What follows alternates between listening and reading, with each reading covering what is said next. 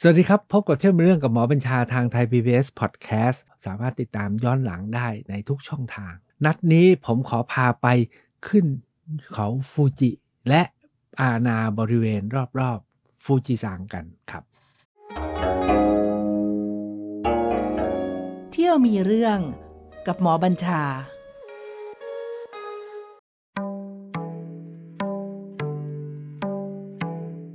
จริง ๆ แล้วเนี่ยถ้าใครไปญี่ปุ่นเนี่ยก็ฝันเนอะว่าหนึ่งขอได้เห็นเขาฟูจิสองได้เห็นแล้วขอให้ได้ถ่ายรูปของเขาฟูจิ แล้วอันที่สามคือถ้าเป็นไปได้ขอให้ได้ขึ้นเขาฟูจินะครับจริงๆเนี่ยนะถ้าว่าท่านนั่งเครื่องบินไปลงที่สนามบินไม่ว่าจะฮาเดดะหรือนาริตะเนี่ยนะครับ ถ้าหากว่าท่าน ขาไปนะ ถ้านั่งฝั่ง A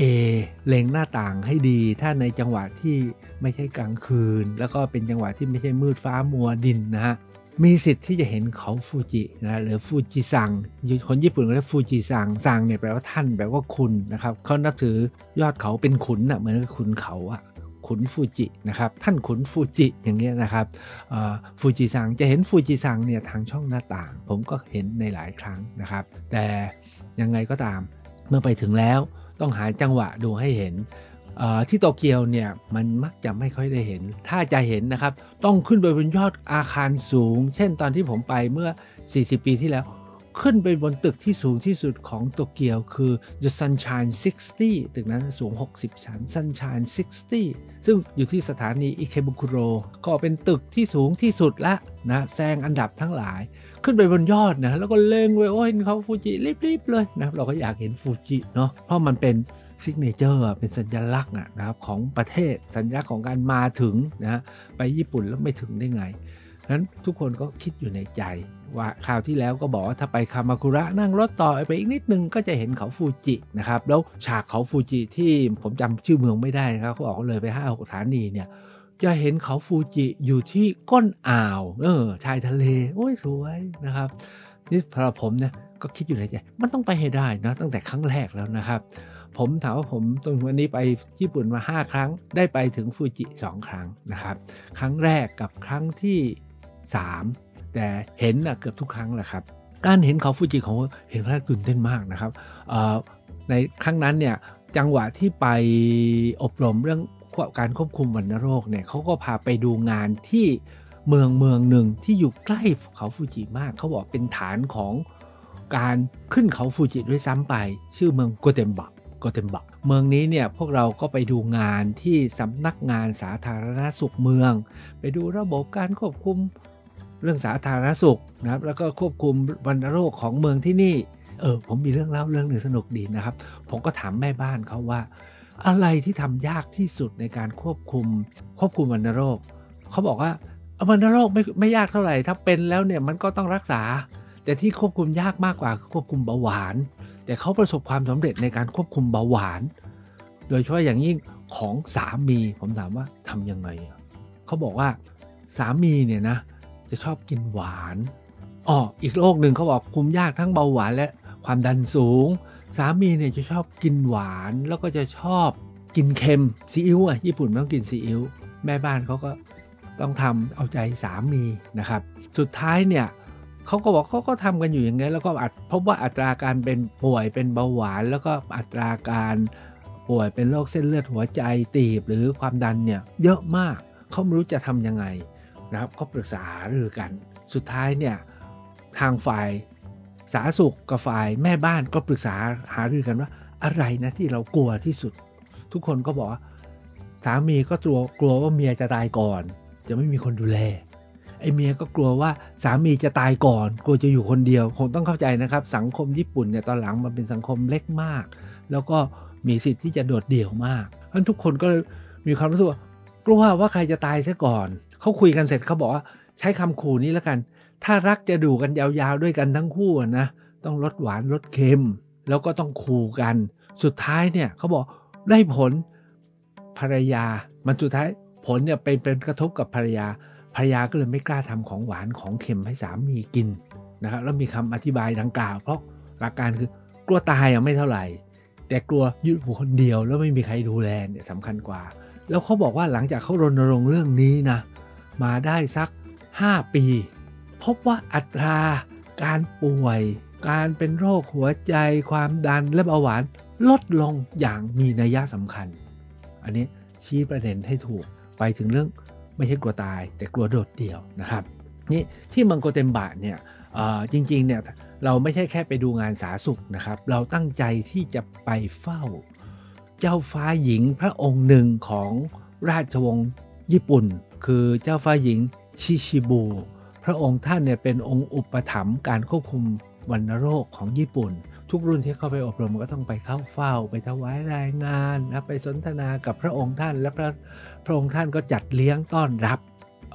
บ้านเราแล้วก็มีกษัตริย์เนาะประเทศอื่นเขาไม่มีกษัตริย์เขาก็ตื่นเต้นหน่อยไอ้บ้านเรามีเราก็ทำตัวถูกแหละนะครับเขาก็ให้ผลัดเรียนไปสนทนากับเจ้าหญิงนะครับชิชิบูท่านชรามากแล้วล่ะนะครับ ตอนที่ไปท่านก็ยาวๆสัก 80 แล้วมั้ง ก็สนทนาแต่ท่านก็งดงาม แต่ที่ผมตื่นเต้นที่สุดก็คือว่าตอนที่ตื่นเช้าที่โรงแรมที่โกเทมบะเดินไปที่วัดวัดหนึ่ง พอลงบันไดวัดหันหน้ามาอ้าวนั่นมันฟูจิซังฟูจิยาม่าตั้งงานอยู่ตรงหน้าต่อตานะครับ เหมือนกับอยู่ที่ข้าเงคิดดูนะ ขึ้นไปบนวัดที่เป็นบันไดสูงนะ แล้วพอหันตอนขึ้นไปเราไม่เคยหันหลังใช่ไหมขึ้นไปก็เข้าวัด พอหันหลังเดินกลับมาเอาอย่างที่เอ้า ภูเขาฟูจิยืนทำงานอยู่ตรงหน้า เห็นแล้วแบบฮ่ามันจะรู้สึกงั้นนะฮะคือไม่คิดว่าจะเห็นแล้วก็เห็นนะคือเมฆเปิด แล้วก็เห็นฟูจิไอ้ยาผมก็เริ่มมีแผนทันทีครับ ถ้างั้นหาทางขึ้นเขาฟูจิให้ได้ เวลาไปกับคณะญี่ปุ่นยังไม่ได้นะครับ ญี่ปุ่นเนี่ยเขากติกาเป๊ะเป๊ะเป๊ะเช่น ผมบอกว่าผมขอไม่กลับกับคณะได้ไหมขอไปเที่ยวเขาฟูจิก่อน บอกไม่ได้ มากับคณะต้องไปกับคณะ เพราะผมก็ต้องนั่งรถกลับไปกับคณะที่โตเกียว แล้ววันหลังถึงได้วางแผนขึ้นเขาฟูจินะครับ ทีนี้ในละแวกนั้นเนี่ยที่เขาฟูจิเนี่ยจะมีที่เที่ยวพ่วงพ่วงกันเนี่ยอยู่ 3-4 อย่างนะครับ อันที่ 1 ก็คือทะเลสาบ5ทะเลสาบที่เขาเรียกว่าโกโกฟูจิโกโกฟูจิโกแปลว่า 5 แล้วโกแปลว่าทะเลสาบภาษาญี่ปุ่นนี่สนุกมากนะ ฟูจิโกะนะครับก็คือทะเลสาบรอบเขาฟูจิก็มี5าแห่งเขาเรียกว่าฟูจิ five lakes นะฮะเพราะเวลาเข้าไปเขาฟูจิเนี่ยเขาจะต้องเที่ยวทะเลสาบทั้ง 5 ด้วย แล้วเท่านั้นไม่ถ้าไปถึงตีนเขาไม่ได้นะครับ แม้แต่เห็นเห็นใกล้ๆเนี่ยแต่เขาว่าไปถึงเหนวไกลเขาบอกไปให้ใกล้ที่สุดเขาเรียกว่าฮาโกเน่นะครับเป็นอีกทะเลสาบหนึ่งชื่อว่าทะเลสาบไอชิ แล้วก็มีศาลเจ้าฮาโกเน่มีเมืองฮาโกเน่มันอยู่บนเส้นทางเดินเขาเรียกโทไกโดนะครับเเป็นถนนแต่ก่อนเดินเท้าเนาะตั้งแต่สมัยพันปีที่แล้ว ระหว่างโตเกียวคามาคุระไปยังนาราเกียวโตเนี่ยนี่คือเป็นถนนเป็นเส้นทางนะครับ เรียกโตไกโดนะครับที่ไอฮาโกเน่เนี่ยคือเป็นเมืองสำคัญอยู่บนริมฝั่งทะเลสาบไอชิ แล้วอยู่บนเส้นทาง แล้วก็ที่นั่นแหละครับทิวทัศน์เขาฟูจิสูงสวยมากที่สุดเพราะเวลาจะไปเนี่ยมันก็รวมอันนี้ พอพูดฮาโกเน่มันก็มีอีกอันหนึ่งนะครับ มีคาบสมุทรอ๋อมีคาบสมุทรอีกคาบสมุทรที่เป็นติ่งห้อยอยู่ลงไปใต้ของฟูจิก็คืออิซูนะครับคาบสมุทรอิซูตรงคาบสมุทรเนี่ยตรงขั้วคาบสมุทรมีเมืองเมืองหนึ่งชื่อว่าอาตามิ ทุกท่านที่เกิดสมัยนี้ไม่ทัน ถ้าผมเนี่ยตอนนั้นเด็กๆเนาะอายุ 20เนี่ย ที่เพชรบุรีตัดใหม่ มันมีอาบอบนวดอันหนึ่งชื่ออัตมินะครับ แล้วมันเป็นสวรรค์นะของที่ไปอาบอบนวดใช่ไหมนั้นมาเจออัตมิ ผมสนใจฟูจิกับอัตมินะครับอยากไปเขาฟูจิ แล้วก็อยากไปให้ถึงอัตมิ ก็คือแหมมัน มันต้องสำคัญนะมันถึงจะกลายเป็นอาบอบนวดชื่อดังอยู่ในกรุงเทพประเทศไทยใช่ไหมนะครับ ส่วนฮาโกเนฟ Five Leg เนี่ยก็ก็งั้นงั้นแหละ แต่โดยเงื่อนไขเนี่ย แผนของผมก็ค่อย ๆ ถูกคลี่ คลี่ที่หนึ่งก็คือว่าในทริปเขาพาไปไปดูงานเนี่ยเขาก็เลยผ่อนคลายนิดนึงก่อนจะกลับจากโกเทมบะเขาเลยพาไปเที่ยวฮาโกเน่แต่การพาไปฮาโกเน่เนี่ยไปถึงนะครับ มันไปเป็นคณะใช่หมอจากทั่วโลก 20 กว่าคนเนี่ยพอไปถึงเขาบอกว่าให้ลงเรือล่องทะเลสาบไอชิฮาโกเน่แล้วก็ถ่ายรูป แล้วก็ขึ้นรถกลับ มันไม่จุใจอะ แม้จะเห็นทะเลสาบนะ แล้วก็เห็นยอดเขาฟูจิมันก็ยังไม่จุใจเรายังไม่ได้ถึงเขาเลยเพราะพอผมกลับไปถึงที่พักก็วางแผน สุดท้ายเนี่ยไอ้ที่ศูนย์ที่ผมไปพักชื่อกิโยเซ่เนี่ยเป็นโรงพยาบาลครับ ในนั้นก็มีบุคลากรหลายฝ่ายพยาบาล เทคนิคเชียนนักสารพัดอย่างไปเจอสองหนุ่มนักซิ่ง เป็นเทคนิคเชียน แล้ว คุยก็เดินไปเดินมากินข้าวในโรงอาหารก็เจอสุดท้ายเฮ้ยมันเป็นหนุ่มนักซิ่งมันคุยกันแล้วก็เลยเข้าไปคุยด้วยพอเป็นสองหนุ่มนักซิ่ง แล้วเวลาว่างมันจะซิ่งมอเตอร์ไซค์กันนะผมบอกไปด้วยไปด้วย มีวันหนึ่งมันก็พาซิ่งมอเตอร์ไซค์เข้าไปเที่ยวโตเกียวกันนะครับอ่านั่นแหละไปขึ้นไออีโคบุโครซันชัย60 เพื่อไปดูเขาฟูจิอะแหละนะครับ แล้วผมบอกว่า เฮ้ย หรือพาโอ๊ไปเที่ยวเขาฟูจิหน่อยดิ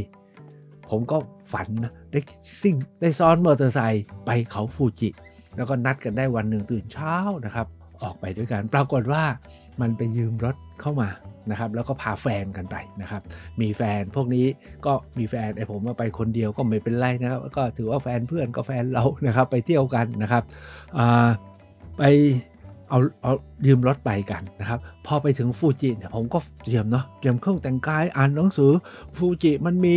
สถานีหนึ่งสเตชันหนึ่งสองสามสี่ห้าจนขึ้นไปถึงยอด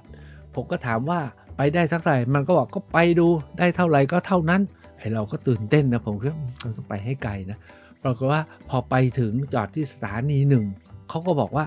รถขึ้นไปได้ถึงสถานี 5 จะเดินหรือจะจะนั่งรถท่านว่าไงฮะ ถ้าท่านไปด้วยจะเดินหรือจะนั่งรถจากสถานีหนึ่งสถานีห้าเขาบอกเราละผมจำไม่ได้ว่ากี่ชั่วโมง ผมบอกถ้ารถถึงสถานีห้าไปสถานีห้าเลยแล้วกัน ก็เลยนั่งรถไปถึงสถานีห้าพอถึงสถานีห้าออกไปถึงเนี่ยโอ้อารมณ์ก็คือ นี่เราได้มาเหยียบแล้วนะภูเขาฟูจิ แต่ขอโทษครับไม่เห็นยอดครับ คือภูเขาฟูจิมันใหญ่มากแล้วฐานกว้างมาก พอเราไปยืนที่ตีนเขาเนี่ยนะครับ มองขึ้นไปเนี่ย มันเห็นแต่ขี้เท่าภูเขาไฟ เป็นขี้เท่าภูเขาไฟทั้งหลายที่มันไหลลงมานะครับ แล้วเป็นเม็ดเล็กเม็ดใหญ่เต็มไปหมดเลย พอไปถึงโอ้ไม่เห็นยอดถ่ายรูปก็ไม่สวยนะไม่เหมือนกับอยู่ข้างล่าง เพราะฉะนั้นท่านทั้งหลายนะครับ ถ้าคิดจะแค่ถ่ายรูปให้สวยไม่ต้องขึ้นนะครับ แต่ถ้ารู้สึกว่าได้เหยียบแล้วไป ผมก็ไปได้เหยียบ แล้วสุดท้ายก็เลยชวนกันเดินกันไป เดินขึ้นไปเรื่อยๆ เดินขึ้นไปจริง ๆ เดินไปได้ 2 สถานี 6 แล้วไม่แค่สถานีเดียวสถานี 6 แล้วก็ ถามกันต่อพอดีฟ้ามันคลึ้มทำท่าว่าฝนจะตก ก็ถามว่า ในเมื่อเราก็รู้ว่ายังไงก็เดินไม่ถึงยอดว่าไงอะก็พอแล้วนะครับ ได้มาเหยียบภูเขาฟูจิแล้วได้มาขึ้นภูเขาฟูจิแล้ว แม้จะตีนเขาแต่ก็สถานีทั้ง5นะชั้น5เนี่ยนะครับ ผมก็รู้สึกว่าพอใจกำลังจะลงอะเจอผู้ชายคนหนึ่งเดินขึ้นมา คนเดียว ผมก็เลยเข้าไปทัก แล้วก็ให้เขาคุยกันต่อ ถามไปถามมาอายุ 101 ปี เดินขึ้นเขาฟูจิ แล้วผมถามว่าเทินถึงไหน แกบอกเดินไปเรื่อยๆ แล้วเขามีที่พักระหว่างทาง ถามว่าขึ้นมากี่ครั้งแล้ว แกบอกว่าไม่รู้กี่สิบครั้งแล้วจำไม่ได้ ขึ้นเป็นกิจนะครับ ขึ้นเป็นกิจถือว่าเป็นกิจของชีวิต 2-3 ปีขึ้นทีนะครับ ก็เออมันก็เป็นอีกวิถีหนึ่งนะครับ ที่เขาปฏิบัติเขาถือว่า ถามเขาเขาบอกเขามาหนึ่งมาเที่ยวมาผ่อนคลาย มาออกกำลังกาย มาคารวะแผ่นดิน มันมีมิติอีกมากมายที่น่าคิดนะครับ ผมยังเคยคิดเลยว่า เราเอามาทำขึ้นเขาอะไรในบ้านเราสักเขาหนึ่งซึ่งเป็นอย่างนี้ ถ้าบ้านผมที่นครเขาเมนฮะเขาบอกข้างบนเป็นหินทั้งนั้นเลยจนแต่จนป่านนี้อายุ 66 แล้วยังไม่ได้ขึ้นเลย 40 ปีล่วงแล้วนะครับ นั่นก็คือเขาฟูจิที่ได้ขึ้น แต่จริง ๆ แล้วเนี่ยถ้าจะชมเขาฟูจิใหญ่ ๆ งามๆเนี่ยเขาบอกว่าให้ไปที่ทะเลสาบทั้ง 5 ที่รายรอบเขาฟูจิครับทะเลสาบทั้ง 5 ที่รายรอบเขาฟูจิเนี่ยจริงๆเนี่ยก็จะมีอยู่ 2 ทะเลสาบที่คนจะไปเที่ยวกันมากคือคาวากุชิยามานาโตะนะครับสองทะเลสาบนี้เป็นทะเลสาบที่คนไปเที่ยวเยอะ ผมเองเนี่ยได้ไปครั้งเดียวเองที่ คาวากุชินะครับ ไปเมื่อประมาณ 10 ปีที่แล้วนะครับ ตอนที่ไปเนี่ยก็ใช้วิธีคราวนี้ใช้วิธีไปกับพี่นะครับ แล้วก็น้องอีกคนหนึ่งนะครับ ใช้วิธีเช่ารถขับกันเองนะครับ ไปกัน 4 คนนะครับ พี่กับพี่สะพ้ยแล้วก็ผมกับไพโรธนะครับ ซึ่งเป็นลูกศิษย์ผมแล้วมาช่วยงานอยู่สวนโมก ก็ไปกันไปช่วยขับรถนะครับ พอไปถึงเนี่ยครับ เราตั้งใจจะไปเที่ยวสองที่ อันที่หนึ่งหาที่กินแล้วก็ชมทิวทัศน์ภูเขาฟูจิให้เด่นชัด ซึ่งก็พอไปถึงริมทิริมทะเลสาบมันก็ถ่ายรูปเห็นทะเลสาบเห็นยอดเขาก็โอเคแล้วนะครับเพราะไปตรงไหนก็เห็นแล้วไม่รู้จะไปถ่ายอะไรอีก เราก็เลยเลือกว่าเราไปเที่ยวพิพิธภัณฑ์สักแห่งหนึ่งพี่ผมเนี่ยเขาค้นมาแล้วเขาบอกจะไปพิพิธภัณฑ์คูโบต้าผมก็เอพิพิธภัณฑ์คูโบต้ามันน่าจะเป็นเครื่อง เครื่องเรือเนาะคูโบต้านี่เป็นเครื่องไถนาใช่ไหมคูโบต้านะครับคงเป็นการเครื่องยนต์พี่ผมจะไปดูทำไมนะครับ ปรากฏว่าพอไปถึงนะครับ โอ้โห เหลือเชื่อครับ เป็นพิพิธภัณฑ์ หัตถกรรมชั้นเยี่ยมนะครับของศิลปินใหญ่ชื่อว่าคูโบต้าไอ้คูโบต้าเนี่ยมันไม่ใช่เครื่องนะครับ มันเป็นชื่อคน เป็นพิพิธภัณฑ์ของศิลปินใหญ่ ชื่อว่าคูโบต้า อิชิกุ คนนี้เป็นศิลปินนักทอผ้าไหมญี่ปุ่น แล้วแกไม่ใช่ทออย่างเดียว แกทอแล้วแกสร้างททำเป็นกิโมโนที่มีลวดลายที่มีลักษณะพิเศษกิโมโนของคุณคุโบต้าเนี่ยสำคัญและงดงามเป็นกิโมโนรูปเขาฟูจิ เป็นกิโมโนรูปต้นรูปตีรูปทิวทัศน์มีเรื่องราวหมดนะครับ แล้วที่ทำไว้ผมทราบว่าไม่ได้ขายทำไว้แล้วก็ display นะครับอยู่ใน museum แล้ว museum นี้เนาะสร้างด้วยไม้ที่รวบรวมมาจากโอ้โหไม้แต่ละท่อนเนี่ยผมว่าต้องเป็นอาคารที่อลังการมากถามว่างานไม้ใหญ่ ๆ อย่างนี้เราเห็นที่ไหนบ้างเนี่ยผมว่าไปเห็นดูปราสาทสัจธรรมที่ศรีราชากับที่นี่แหละนะครับผมว่าไม้ยิ่งใหญ่จริง ๆ แล้วหลังคาเนี่ยเขาก็ใช้กระเบื้องแล้วก็ใช้หินภูเขาไฟนะครับ ใช้หินภูเขาไฟมามาใช้ทำเป็นเครื่องมุง บรรยากาศ แบบสุดยอดมาก รวมทั้งมีพิพิธภัณฑ์ลูกปัดด้วย เพราะความที่แกเป็นคนทำเรื่องเท็กซ์ไททำเรื่องกิโมโน แกก็เลยสนใจเรื่องเครื่องประดับนะครับ ก็จะมีพิพิธภัณฑ์ลูกปัดด้วย ก็ถามว่าคุ้มค่าไหมผมว่าถ้าใครไปฟูจิไปที่คาวากุชิ Lake คาวากุชิโกะแล้วเนี่ยก็ต้องแนะนำเลยครับ แล้วก็มียังมีพิพิธภัณฑ์ที่ที่นี่เนี่ยเขามีพิพิธภัณฑ์ art museum อีกเป็น 10บสแห่งนะครับ แล้วแต่จะเลือกนะ เป็น open air art museum เป็น พิพิธภัณฑ์แก้วเวนิส พิพิธภัณฑ์เจ้าชายน้อยก็มีนะครับเขาก็พยายามสร้างเรื่องเพื่อให้คนอยากไป เพราะคนเคยอ่านหนังสือเรื่อง Little Prince อะไรเปติสนะฮะอยากจะไปพบอยากไปสัมผัสเขาก็สร้างอย่างพิพิธภัณฑ์แก้วเวนิสเนี่ยเขาก็รวบรวมนานาแก้วก็มาตั้งเป็นพิพิธภัณฑ์ เพื่อเรียกให้คนมาเรียนรู้ไม่จำเป็นต้องเป็นของเขาแต่เป็นของที่อื่น เพื่อให้คนญี่ปุ่นก็ได้เรียนรู้คนที่อื่นก็มาเรียนรู้ได้ นี่คือความความงาม ความมั่งคั่ง ที่ไม่ธรรมดาของทางญี่ปุ่นเขานะครับ อันนี้ส่วนทะเลสาบอื่นๆเนี่ยผมไม่ได้ไปแล้วเขาบอกว่าส่วนใหญ่แล้วอีก โดยเฉพาะอีก2อสามทะเลสาบที่เล็ก ๆ แล้วอยู่ไกลเนี่ยคนก็ไม่ไปกันนะครับ แต่ถ้าใครอยากไปแบบเงียบๆก็ลองไปกันดูนะครับ ต่อจากเออลืมเล่าไปอีกนิดนึงที่ฮาโกเน่เนี่ยครับมีอีก2-3อย่าง ที่เวลาเข้าไปกัน แล้วเขาก็มักจะไปไปเที่ยว เพราะว่าไอทะเลสาบไอชิเนี่ยมันเป็นทะเลสาบเหนือปล่องภูเขาไฟ แล้วที่เลยไปเนี่ยที่ที่ฮาโกเน่เนี่ยเขาก็จะนั่งเรือชมทิวทัศน์นะครับชมวิวชมศาลเจ้าฮาโกเน่ซึ่งเห็นเป็นเสาโทริอยู่ในน้ำนะครับแต่ที่สำคัญอีกอันนึงก็คือไปนั่ง โรบเวก็คือกระเช้านะครับ กระเช้าเขาบอกกระเช้าที่ฮาโกเน่เนี่ยเป็นกระเช้าที่มีอัตราคนใช้สูงสุดในโลก แต่ที่เลยไปกว่านั้นคือเขามีหุบหุบเขาที่เป็นหุบเขาหุบเขาที่เป็นภูเขาไฟเคยระเบิดนะนะโอวากุดานิหุบเขานี้จะเต็มไปด้วยอะไรอะกรรมฐานน่ะแล้วก็คลุกรุ่นอยู่ก็ได้บรรยากาศดีนะครับ อันนี้ก็คือที่ฮาโกเน่นะครับ ซึ่งมีพิพิธภัณฑ์ต่างๆ ที่ผม กล่าวถึงตะกี้นี้นะครับ ท้ายสุดของการไปที่ละแวกนี้เนี่ยมันมีอยู่อีก 2-3 จุดที่ผมคิดว่าอยากจะขอขอแถม ถ้าท่านสนใจอยากจะไปก็ลองไป แต่สำหรับผมเนี่ยมันมีความหมายมาก ที่หนึ่งที่ผมไปตามที่บอกแล้วก็คือว่าไปอัตามิ จริงๆเนี่ยผมไปอัตามิสองสองครั้ง ครั้งแรกเนี่ยไปไม่ถึงเพราะว่ามันอยู่ล่างเกิน แต่ครั้งที่สองเนี่ย ผมไปกับท่านอาจารย์รพีสาคริกท่านอาจารย์รพีสาคริกเนี่ยจัดคณะไปศึกษาเรื่องกล้วยไม้ ไปงานประกวดกล้วยไม้ที่โอกินาวาแล้ววันหลังผมค่อยพาไปนะที่โอกินาวานะครับ เสร็จจากโอกินาวาแล้วอาจารย์รพีเนี่ยบอกว่าจะเลยไปเยี่ยมเพื่อนซึ่งเขาทำฟาร์มกล้วยไม้อยู่ที่อาตามิเออนะครับ ผมก็เลยขอพลอยตามไปด้วยโอทริปนั้นสนุกมากแล้วนะครับ เพราะว่า ไปเริ่มที่โอเคนาวา แล้วก็มาแวะที่อาตามิ จากนั้นเนี่ยนะอาจารย์ระพีกลับ ผมมาบินต่อไปฮอกไกโด คือเรียกว่าใต้สุดญี่ปุ่น ยันเหนือสุดญี่ปุ่นเลยครับแต่ที่อาตามิเนี่ยนะครับที่ผมไปเนี่ยพบ2อสาอย่าง อันที่หนึ่งก็คือความรู้สึกว่ามันเป็นอะไรอะเป็นอาบอบนวดเนี่ยมันไม่เหลือนะครับ ถามว่าแล้วทำไมมันถึงกลายเป็นชื่อชื่ออาบอบนวดในเมืองไทยเขาอ๋ออาตามิเนี่ยมันเนื่องจากมันอยู่ไม่ไกลจากภูเขาไฟท่านมันจะมีออนเซ็นนะครับมีสปา มีบ่อน้ำร้อนเยอะมันก็เลยเป็นที่ที่แพร่หลายของการอาบนวดนะแล้วการอาบนวดเนี่ยอาบตอนแรกเริ่มก็ออนเซ็นก่อนใช่อาบน้ำอาบอบ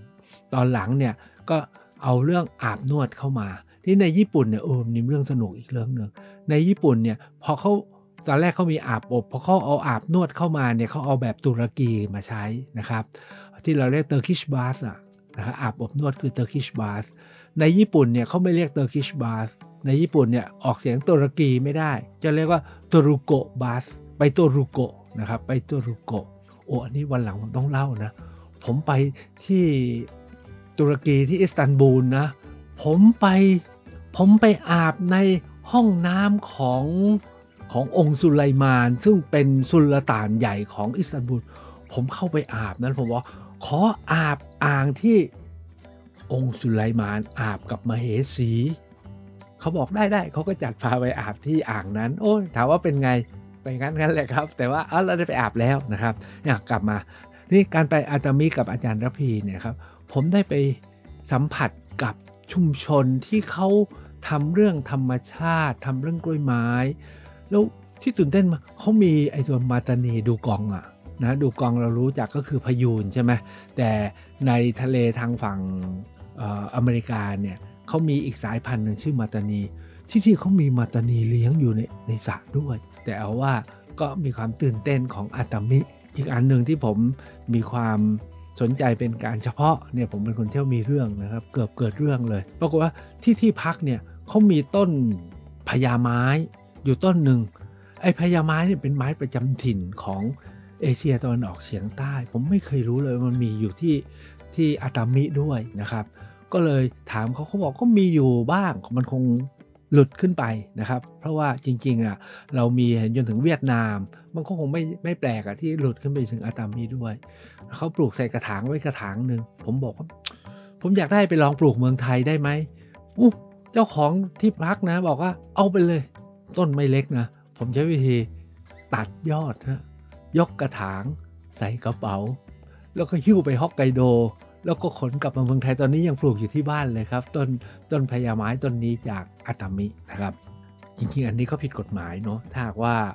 ถูกจับได้ก็เป็นเรื่องเหมือนกันแหละ ทีนี้นอกจากที่ไปที่อาตามิแล้วเนี่ยนะครับ มีอีกเมืองหนึ่งที่ผมเนี่ยรู้สึกว่า ถ้าไม่ไปไม่ได้นะครับก็คือเป็นเมืองที่พ่อผมเคยไปอยู่ ท่านที่เคยตามไปปีนังกับผมคงจำได้พ่อผมเคยไปอยู่ปีนัง แล้วจากปีนังก็ไปเรียนญี่ปุ่น พ่อผมเนี่ยไปเรียนอยู่ที่เมืองเมืองหนึ่งที่อยู่แถวๆนั้นแหละครับ ชื่อว่าเมืองฮามามัตสึไม่ได้เป็นที่เที่ยวอะไร เป็นแหล่งอุตสาหกรรมสำคัญ เป็นแหล่งผลิต เปียโนสำคัญนะครับ แต่มันเป็นที่ที่พ่อเคยอยู่อะ ก็เลยหาเหตุไป แล้วการไปครั้งนี้เนี่ยโรแมนติกนะฮะผมทำจดหมายให้เพื่อนพ่อ คืออาจารย์เสถียรพันธรังสี เขียนจดหมายไปถึงแฟนพ่อนะครับที่ฮามามัตสึว่าผมเนี่ยจะมา แล้วก็อยากจะพบแฟนของพ่อ ให้เขาช่วยติดต่อ แล้วก็ต้อนรับด้วย ปรากฏว่าพอผมไปถึงญี่ปุ่นนะโตเกียวผมส่งจดหมายฉบับนี้ไปให้แฟนของพ่อ แฟนของพ่อเนี่ยตื่นเต้นมากโทรศัพท์มาหาผมที่โตเกียว นั่งรถไฟมาหา แล้วตอนที่เขามองหน้าผมเนี่ย มันเหมือนกับเขามองว่าเราไม่เป็นลูกก็คือแฟนเขาอะนะครับไอเราก็มองเขาแบบ อันนี้คือแม่เราอะคือถ้าเราไม่มีแม่ ถ้าถ้าพ่อไม่กลับ แล้วเราจะเกิดมาเป็นลูกพ่อเนี้ยเราก็คงเกิดอยู่ญี่ปุ่นกับแม่คนนี้แหละ คือเขามองแบบนี้ลูกอะนะครับ หรือไม่เขาคงคิดถึงพ่อซึ่งเป็นคนรักเก่าของเขาอะนะครับ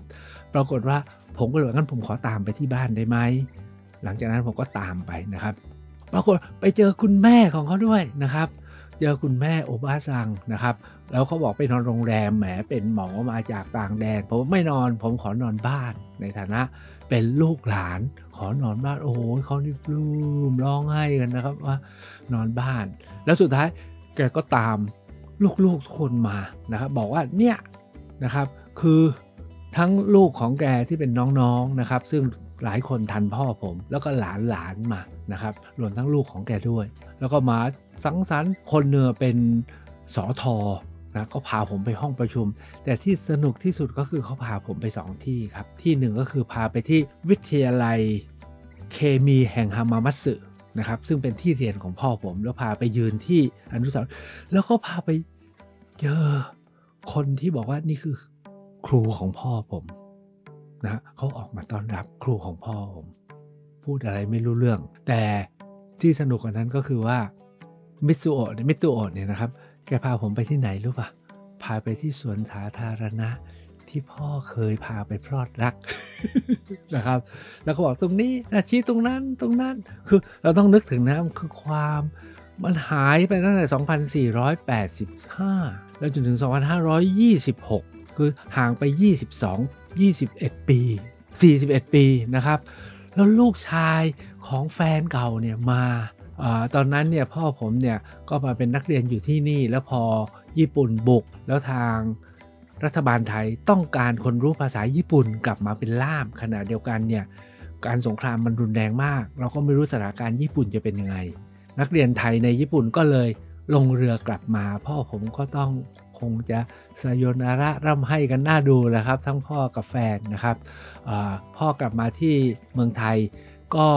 ถูกส่งมาเป็นล่ามอยู่เมืองเมืองนครเนี่ยครับก็เลยมาเจอแม่ผมพ่อผมเป็นทนยาลา ก็เลยมาเจอแม่ผม แล้วก็คงตั้งชัดแล้วไม่ได้กลับไปญี่ปุ่นแล้วก็เลยแต่งงานกับแม่ผมนะ2493หลังจากกลับมาแล้ว 9 ปีนะครับ ก็คงจะหักห้ามใจกันอยู่พักใหญ่แหละ แฟนของพ่อผมเนี่ยโอ้ยเขาทั้งคุณแม่ทั้งครอบครัวเนี่ย เขามีแสดงความรักความเอ็นดู ความอาทรเนี่ยวันนั้นเนี่ยมีล่ามคนไทยมาคนนึง นอกจากเขาร้องให้มากแล้วเขาก็ถามว่ามีตังค์ไหมมีตังค์เขาเขาถามคนไทยนะ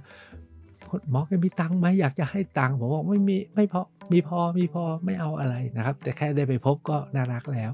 ท้ายสุดก่อนกลับ มันเป็นเรื่องใหญ่ของญี่ปุ่นเลยนะครับเขาเชิญนักข่าวมาสัมภาษณ์ผมอะนะครับ เพื่อจะไปทำข่าวว่าด้วย ความรักครั้งนู้น อันนี้จริงๆ เรื่องนี้มันคล้าย ๆ กับคู่กรรมของเมืองไทยนะ แต่เป็นอีกเวอร์ชั่นหนึ่งนะครับ แต่เรื่องมันไม่ค่อยยาวนัก แล้วก็ไม่มีใครมาเขียนเป็นนวนิยาย ผมก็เอามาเล่าส่งท้ายประมาณนี้นะครับ ท้ายสุดผมเล่าว่าผมไปอาตามิสองครั้งยังไม่ได้บอกเลยว่าอีกครั้งไปตอนไหน อีกครั้งนะครับ ตอนที่ไปกับพี่ชาย เช่ารถเพื่อจะขับไปฮาโกเน่ ขับไปมา คือในญี่ปุ่นเนี่ยตอนหลังเขาใช้ navigator เขาไม่ได้ใช้ Google Map นะเขาใช้โทรศัพท์เป็น navigatorเขาบอกว่าเวลาจะไปปลายทางที่ไหนก็ใส่เบอร์โทรศัพท์พอใส่เบอร์โทรศัพท์เนี่ยรถมันจะพาไปที่ปลายทางที่เป็นโทรศัพท์ เราก็ใส่เบอร์โทรศัพท์ขับรถไปถึง มันไม่ไปฮาโกเน่ มันไปถึงอาตามินะครับพอไปถึงอาตามิจอดที่ออฟฟิศที่เบอร์โทรศัพท์ก็โทรไป ถามว่าคุณอยู่ไหนก็อยู่อาตามิถามว่าแล้วทำไมเขาบอก ออฟฟิศจองโรงแรมอยู่ที่อาตามิ แต่โรงแรมมันอยู่ที่ฮาโกเน่เพราะฉะนั้นคุณขับรถไปใหม่เอาเบอร์ใหม่ แล้วก็ขับรถไป ผมถามเราก็ถามว่า แล้วทำไมไม่แก้ให้ถูกต้องเขาบอก ก็เป็นอย่างนี้ตั้งหลายรายแล้ว อืญี่ปุ่นเนี่ยนะ เราก็ต้องขับรถไปใหม่อีกชั่วโมงหนึ่งครับ กว่าจะเจอที่พักที่ฮาโกเน่นั้นนี่ก็คือบรรยากาศที่เกี่ยวกับฟูจิซังฮาโกเน่ทะเลสาบทั้ง 5 รวมทั้งเมืองอื่นๆ อ๋อทิ้งท้ายที่คามากุระเนี่ยเป็นฐานของมินาโมโตะคือโชกุนคนแรก แต่ที่ฮามามัตสึที่พ่อผมไปอยู่เนี่ยนะครับ เป็นเมืองของโชกุนที่ยิ่งใหญ่มาก ที่รวมประเทศญี่ปุ่นได้คืออิเอยาสุที่ฮามามัตสึมีปราสาทฮามามัตสึโชอยู่ด้วยนะครับ ก็สร้างใหม่บนฐานเก่านะครับ